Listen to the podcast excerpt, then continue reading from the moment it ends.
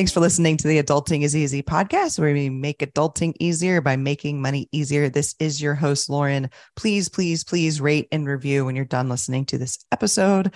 And today I'm joined by Eric Bort, originally from Avon, Ohio. Eric started his company, Clearly Trained, in 1998 at the age of 19. Over the years, both the mindset and business grew to a bit of a tipping point where freelancers no longer worked and he started hiring. Things happened, most of it magical, some of it stressful. And for 25 years, word of mouth spread, jobs were completed, and customer service was prioritized. In his spare time, Eric likes to lift weights. He also enjoys learning jazz and lounge piano, nature, and working on himself and his family dynamic. Thanks for joining me, Eric. Thanks, Lauren. Nice to be here. So today's podcast is brought to you all by House Money Media. Tom Brickman, the frugal gay, Alan Corey, real estate maximalist, and me, Lauren Keen Amon from Adulting is Easy, have joined forces to launch a new generation of real estate investors by forming House Money Media. Sign up for our real estate investing courses and mentorship. Space is limited. Please take action today. Visit housemoneymedia.com. That's housemoneymedia.com real estate content with personality. So, our goal for today is to make adulting easier for listeners by discussing a personal finance topic, since managing money is a big part of adulting. So, today, Eric, we're going to talk about entrepreneurship. Great. And uh, so, you started a business at 19. Yeah, I I learned through I would say manual labor what I enjoyed and what I didn't enjoy at an early age. So 12 I was working in greenhouses for probably four dollars an hour. I'd make I'd pull in a nice uh, you know twelve dollars for a weekend shift in middle school, and after that it was the coffee shop where at a, at the age of 15 i was somehow and for some odd reason trusted to open and close the shop. Uh, interesting management set up there. The 90s were a wild time you know, hey, he's a hard worker. He does what he says. So it was that work ethic thing. So I grew up with a really solid work ethic. From there, went and did factory work, did landscaping. So I kind of got all those jobs out of the way where I knew what I enjoyed and what I didn't enjoy. I've always I've always enjoyed physical labor, but I now I, these days I save that for my own personal time. Like I die inside a little bit if I don't get to mow my lawn things like that. But I choose to. It's not a high value thing, but I choose to because I get enjoyment out of it. And so when I was, I'd say 18, 17, working a summer factory job, I noticed the harder I work, the more the other labor got upset because I was breaking all their timing records in the system. I would do something in five minutes that was set up for 45 minutes. I didn't understand the dynamic or the nature of the environment. So I would get I would have all these little talks inside aisles like, hey, what are you doing? And I was getting paid $9 an hour and they were getting paid $50 an hour. I said, something's off here. And so management started loading up more and more work onto my plate. I'm like, why is this young kid who's getting paid, you know, a quarter or so of what these adults are making having all this uh, workload increase and it just it, it, was pretty obvious and it was like yeah i work hard so obviously they're going to leverage that. They're going to give me more and more. And yeah something clicked. Okay i don't want to do that. If i do that i'm going to do it for myself. And so did you so when you were in say high school or maybe even younger mm-hmm. where did you see your life going? Did you think i'll i'll get a factory type job and that'll be my career for 30 years where did you think it was going to go originally I've it's it's interesting because I've rarely defined specifically what I want to do. I knew I wanted to get into art. I knew I enjoyed interactive design. Both of my parents were artists, met in art school. So my mom's an art teacher. Uh, my dad was a photographer. So I was exposed to a lot of that growing up. And I, in my head, I was always headed towards art art school, which is where I ended up going out of the Columbus College of Art and Design. And but again, I didn't I didn't mind the manual labor. I wanted to get into something that had to do with interactive media. And I'd say that was about as specific as I defined it. So what is that? That could be editing video, it could be making games, it could be doing back then like CD-ROMs and Macromedia Director and all these, you know, older things, authorware were in style. I even got a teaching job for about three or four months teaching all the development of that type of stuff. And yeah, just moved on. I kept I kept uh, continuously being disappointed in corporate workspaces and I just did not enjoy it. The the business casual was like kryptonite to me. I could not put it on and feel good about myself at the end of that day. I did not enjoy hour commutes in traffic. There were many things that I saw and whether at like this instinctual level or not just said I'm not I'm not doing this. I can't have this. It does not function with the way that I was I guess raised or raised aspects of myself. So there there was that element of freedom that I was seeking that did not match a lot of aspects of that other stuff. And so I think I headed towards that self employment route, understanding that it might be a challenge. I didn't even think that way back then. It's not like I had a family to support. It may be a challenge, but it was 98, 99. The internet was anyone could basically go on and say they have the capability to do something and they would get hired for a job. So is the freedom the best part of entrepreneurship and quote unquote being your own boss that we hear so much about? I've lived with it for so long that sometimes I lose track of what that feeling is in particular and what what say the typical person goes through. And so I, I can still acknowledge it and recognize it. Short answer, yeah. It's it's the ability to wake up and go on a walk. It's the ability to skip a meeting or reschedule something and no one's really going to tell you otherwise. Now it doesn't mean you go around being rude there's a lot about clear communication and setting things up and responsibilities. It doesn't mean you just ignore everybody and burn it all to the ground. Obviously, there is quite a bit more responsibility because when something messes up in the company, it does come back to me.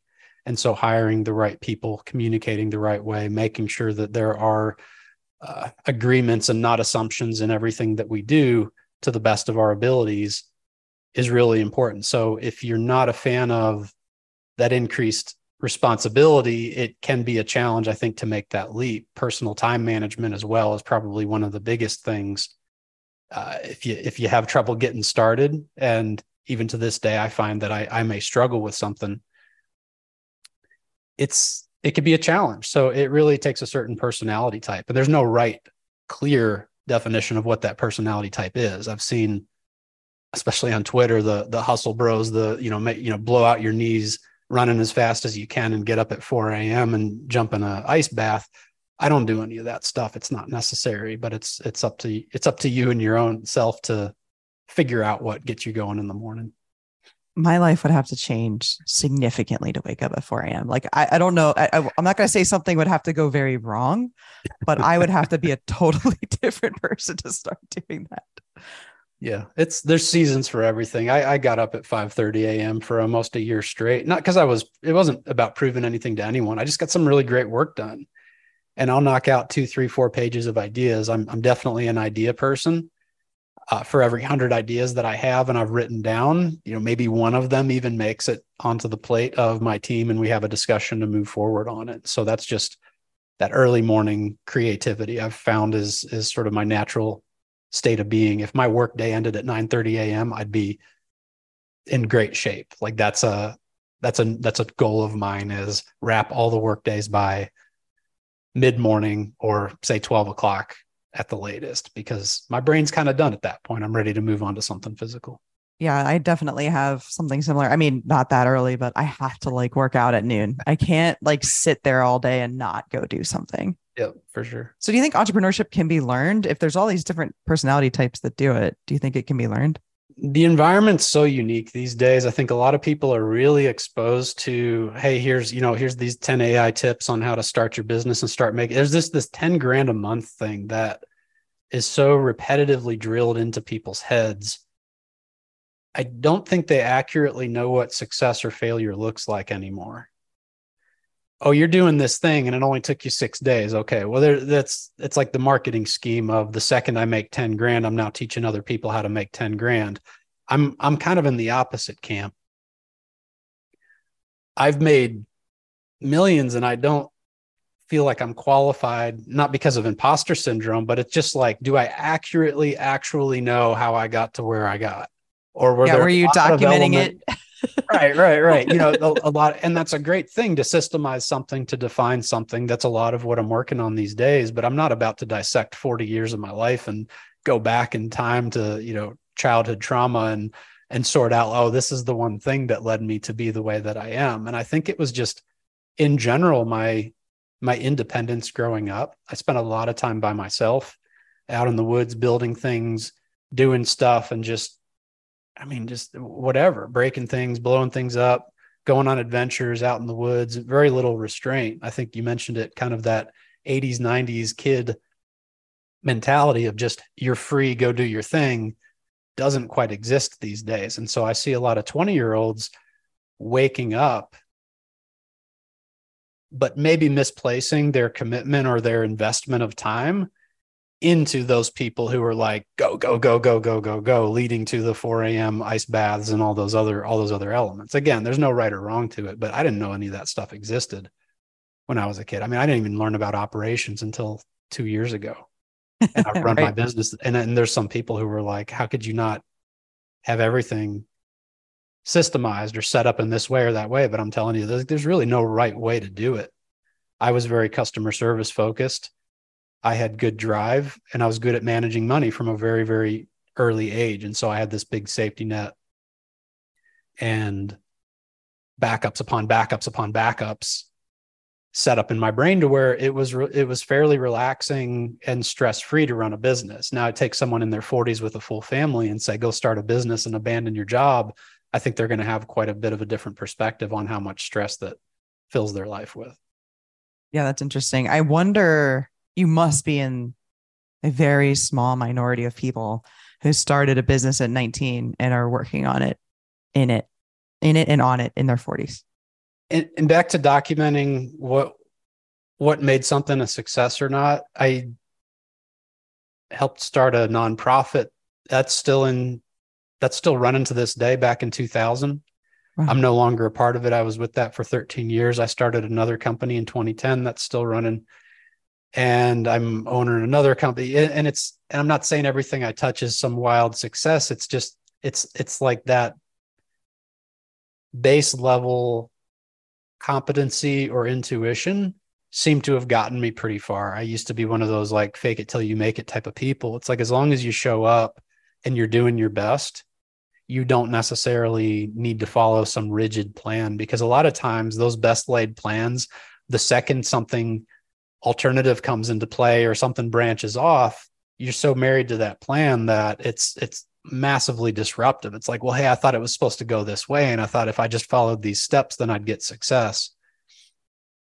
And maybe that's why my ability to wing it and just roll with whatever happens, happens, and having a generally positive attitude and continuing to show up. I mean, why why do most people fail? Is because they don't really start in the first place or they don't make that commitment. And and and that sounds right to me. I'm talking to myself for the most part here, but as I say that out loud, that sounds like the majority of what I've been successful at is that general attitude and showing up. Showing up, being consistent, holding yourself accountable.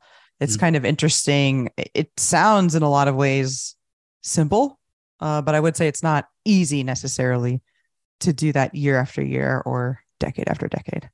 Yeah, I won't I won't pretend I don't have fantasies of someone telling me exactly what to do when I wake up in the morning do this job, go home and don't think about it ever again. And that's that's great. That's a nice little fantasy. That's a nice break from what it is that I'm doing. But right, reality sinks in and says that I've got a I've got a really decent life. I've got a nice life and I have a lot of freedoms. And uh, you know, these days in particular, beyond the freedom, I'm seeking other things. And in general, it's it's just peace and the things that I do. And so that whole uh Maslow's hierarchy of wait a minute, I grinded all this time thinking that retirement was some end goal and realistically I could be retired in my head every day. Uh, what do I define retirement as? Yeah. Well, maybe that's the ability to do what I want when I want. And what's stopping me from doing that? When's the last time I even did that? And I think back, wow, I was like six or seven years old. So I had this stuff figured out when I was a kid. And as I became an adult, I lost track of why that was so successful and why I felt so at peace and so free as a kid. All these rules started bearing down and they're self-imposed rules. I you know no one no one force fed them to me. I just I looked around at society and said, "Oh yeah, that's the way I need to do it. I got I'm going to go do what this person's doing." And it's a it, it is a bit of a trap.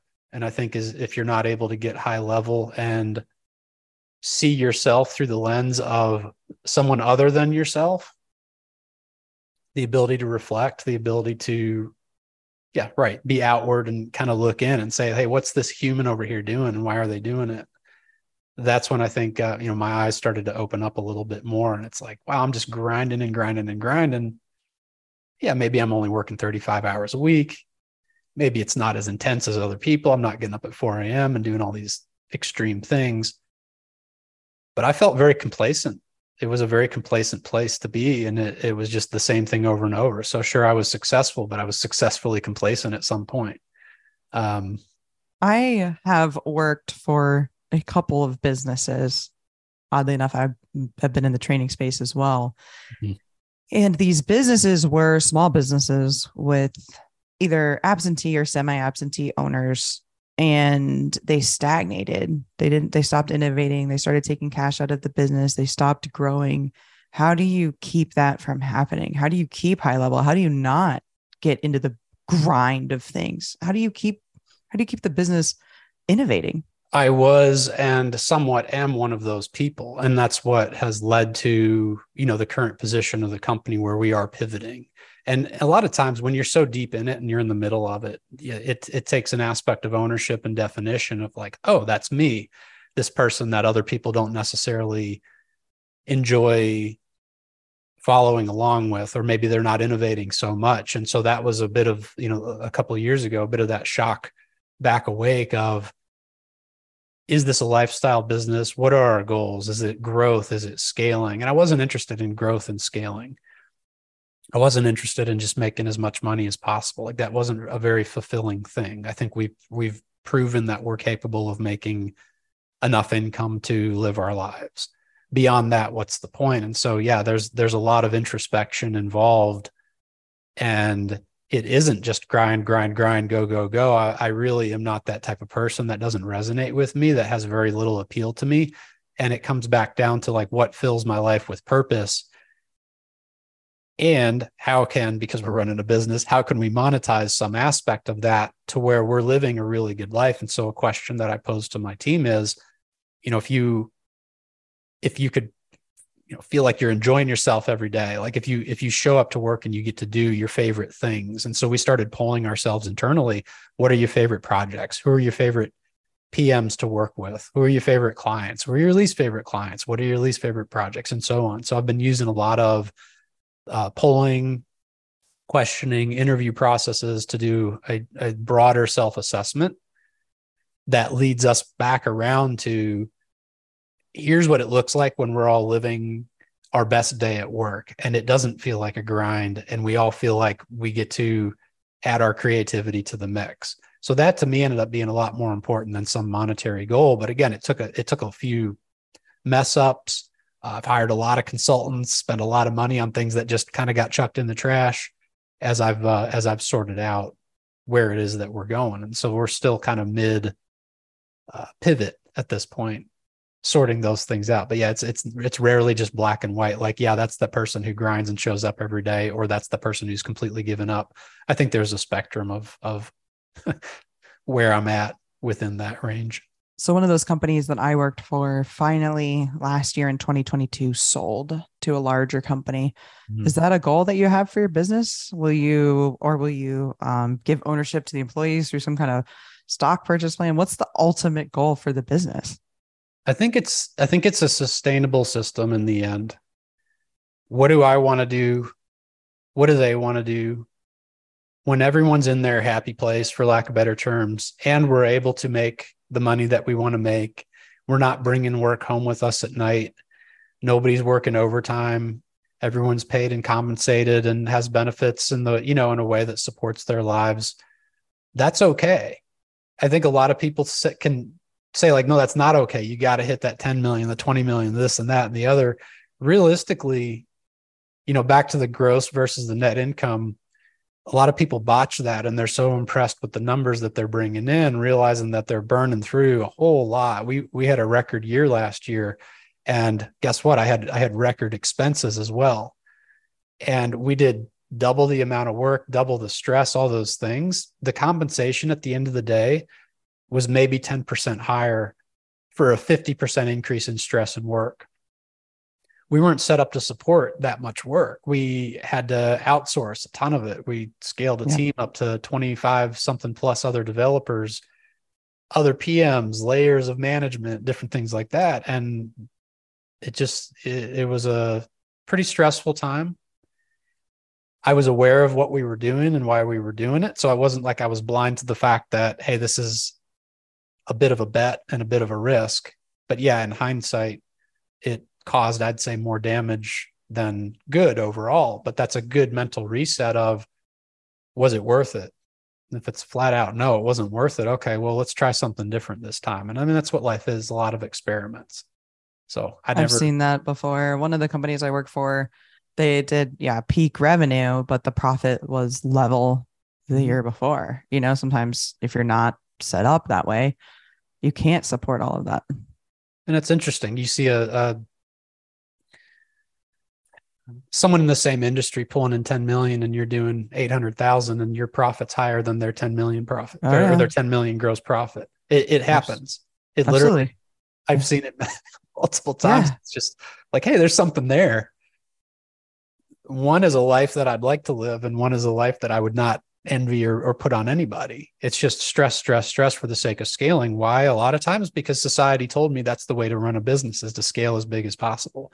And to your point, if you don't have this end goal, which is, let's say, I want to sell it for a 10x, like a lot of people running a software as a service company, ramp it up, get a subscriber base, sell it, move on, ramp it up, get a subscriber, you know, yep. build a team, whatever that is. And they just repeat, repeat, repeat. Okay, well, that's your life's mission to go and scale and build all these little businesses. Sure. The thing is, they've defined it, they own it, and they do it. But if something is a little bit more of that lifestyle business, I, you know, I don't really know any other life. And that can sometimes be a pro and a con. Like, I don't really know any other way to do what I do and despite my fantasies of working in a corporate office for maybe two days before I get sick of it, I'd probably regret that pretty quick. so most uh, the the biggest chunk of listeners, and I, I go through these numbers at the end of every year, are say like 25 to 40 years old. That's kind of where our bell curve peaks in that range. Mm-hmm. And I was wondering if you have advice for anyone who is starting a business or maybe has been running one for a little while, what are some things that you've learned on this journey that you would like them to know?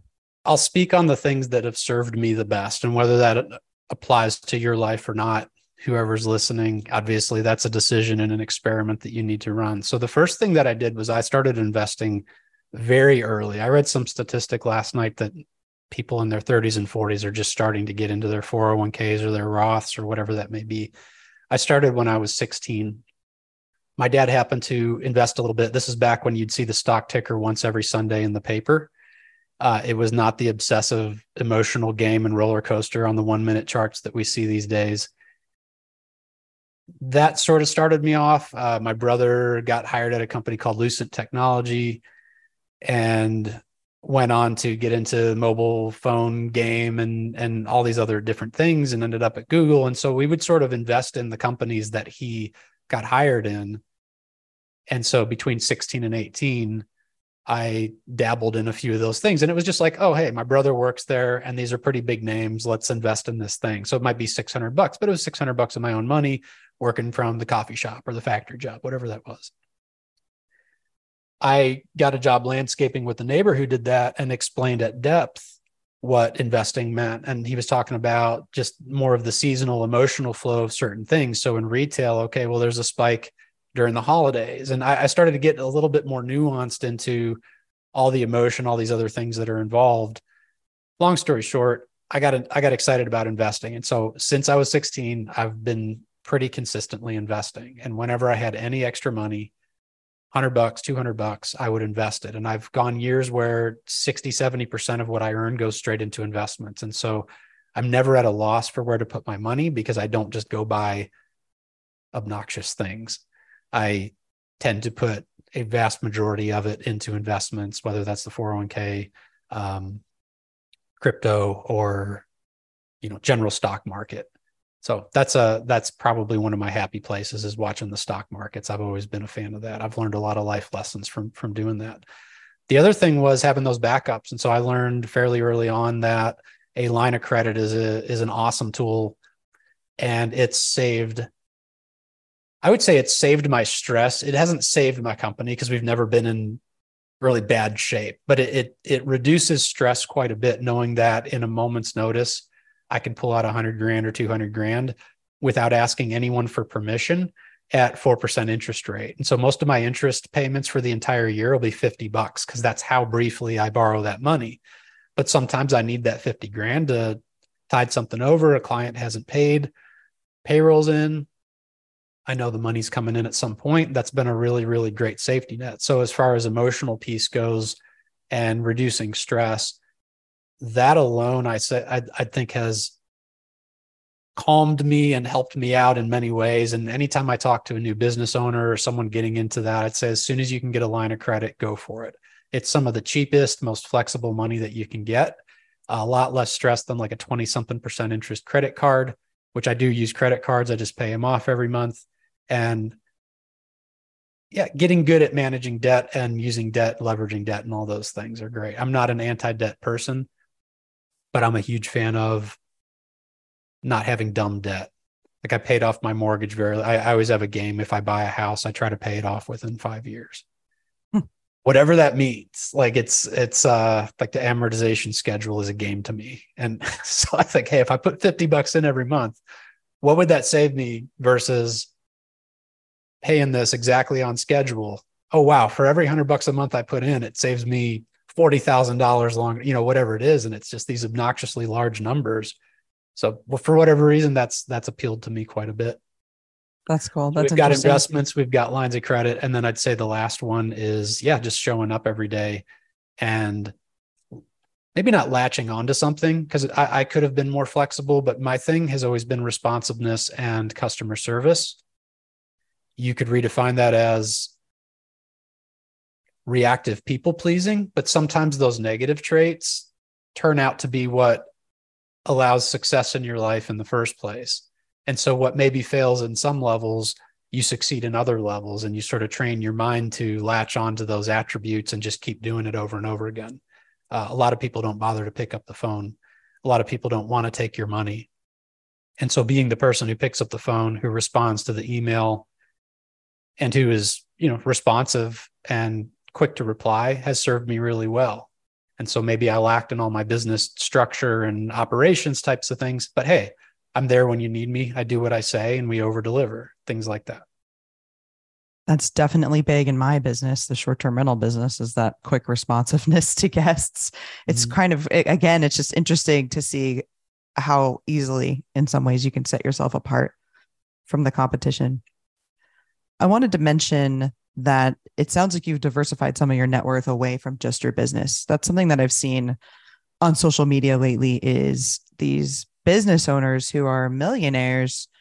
They're millionaires and you realize, oh, like it's just their business. I've always valued my business at zero. And it's not because I think that that's actually what it's worth. It's just, it's that it's such a fluctuating asset. If I died, how much value would there be in my business? You know, and that's that's really what started a lot of our operations kick. An employee brought up um, someone, I think, close to one of his family members died, and the business fell apart in a couple weeks. And it's like, oh, that's interesting. Yeah. What would happen if you know if what's floating around in my brain wasn't there? How long would this even last? And so that's that specifically is what what kind of kicked this off. So to in that respect, though, I don't want to hype myself up and fantasize that I'm on this massive asset that I can live off of necessarily. Now it, it brings in the income that I live off of. However, I don't think of it as like, oh yeah, when I sell this thing, it's going to be worth more than X, Y, or Z. I, I really don't even have a number for that. And it's not that I'm looking down on it. I'm just trying to be as practical uh, and fiscally conservative as possible in my estimation on on where I'm at and what I could live off of or what I actually have so yeah, the diversification outside of it's been really important. Um, majority of it's stock market. I tried rentals. It wasn't for me. I wasn't in the right mindset to handle it. I do enjoy the stock market because it basically for no staff, very, very little time. If you're doing high level dollar cost averaging, it really just takes no energy. And if you're used to swings, if you can handle 40, 50% swings and still be dollar cost averaging in and buying the blood at the bottom, I mean, you're set. Do that for 40 years. It's, it's very, very difficult to not win and be set up pretty well if you're, if you're consistent in your dollar cost averaging. Is there anything else you'd like to add before we wrap up? Don't shy away from assessing yourself later in life. Your 20s maybe look like this, your 30s maybe look like this, but don't don't take that trajectory as the end all be all only path through life. Uh, back to my talk on complacency. I didn't know what I didn't know. And I think there's an element of being introspective and deep that can serve you. And there's an element that can be depressing and you get deep in the weeds and you get stuck. So having having some good friends, some people to roll ideas off of, consistent conversations, and just understanding that even as an adult later in life, you can change is probably my biggest takeaway from the last two years. Just because it's been this way doesn't mean that that's the way it will always be. And so, not accepting your fate or being dramatic to that extent. Uh, there's work to be done every day until you die. Nothing just coasts. If you let it coast, that's where that disappointment or that complacency or whatever those other feelings that come into play are where you start questioning a lot of your a lot of your life so yeah embrace new things read a lot and uh, talk to people. And where can people get in touch with you? I'm generally on linkedin and i think you're going to post a i probably butcher the link but it's probably forward slash eric bort is the linkedin. And uh, we're at clearlytrained.com and launching a new website later this week. Pretty excited about that. Oh, After nine awesome. years of stagnating, I'm not much on web updates, but love that. Keeping it moving. you guys can follow me on Twitter at adulting is easy, YouTube at adulting is easy, Instagram at adulting is easy real. And of course, housemoneymedia.com as well. If you like this episode, you may also like episode 95 about entrepreneurship. Just start. Thanks again for listening, everybody. Hopefully, Eric and I have made adulting a little easier for you.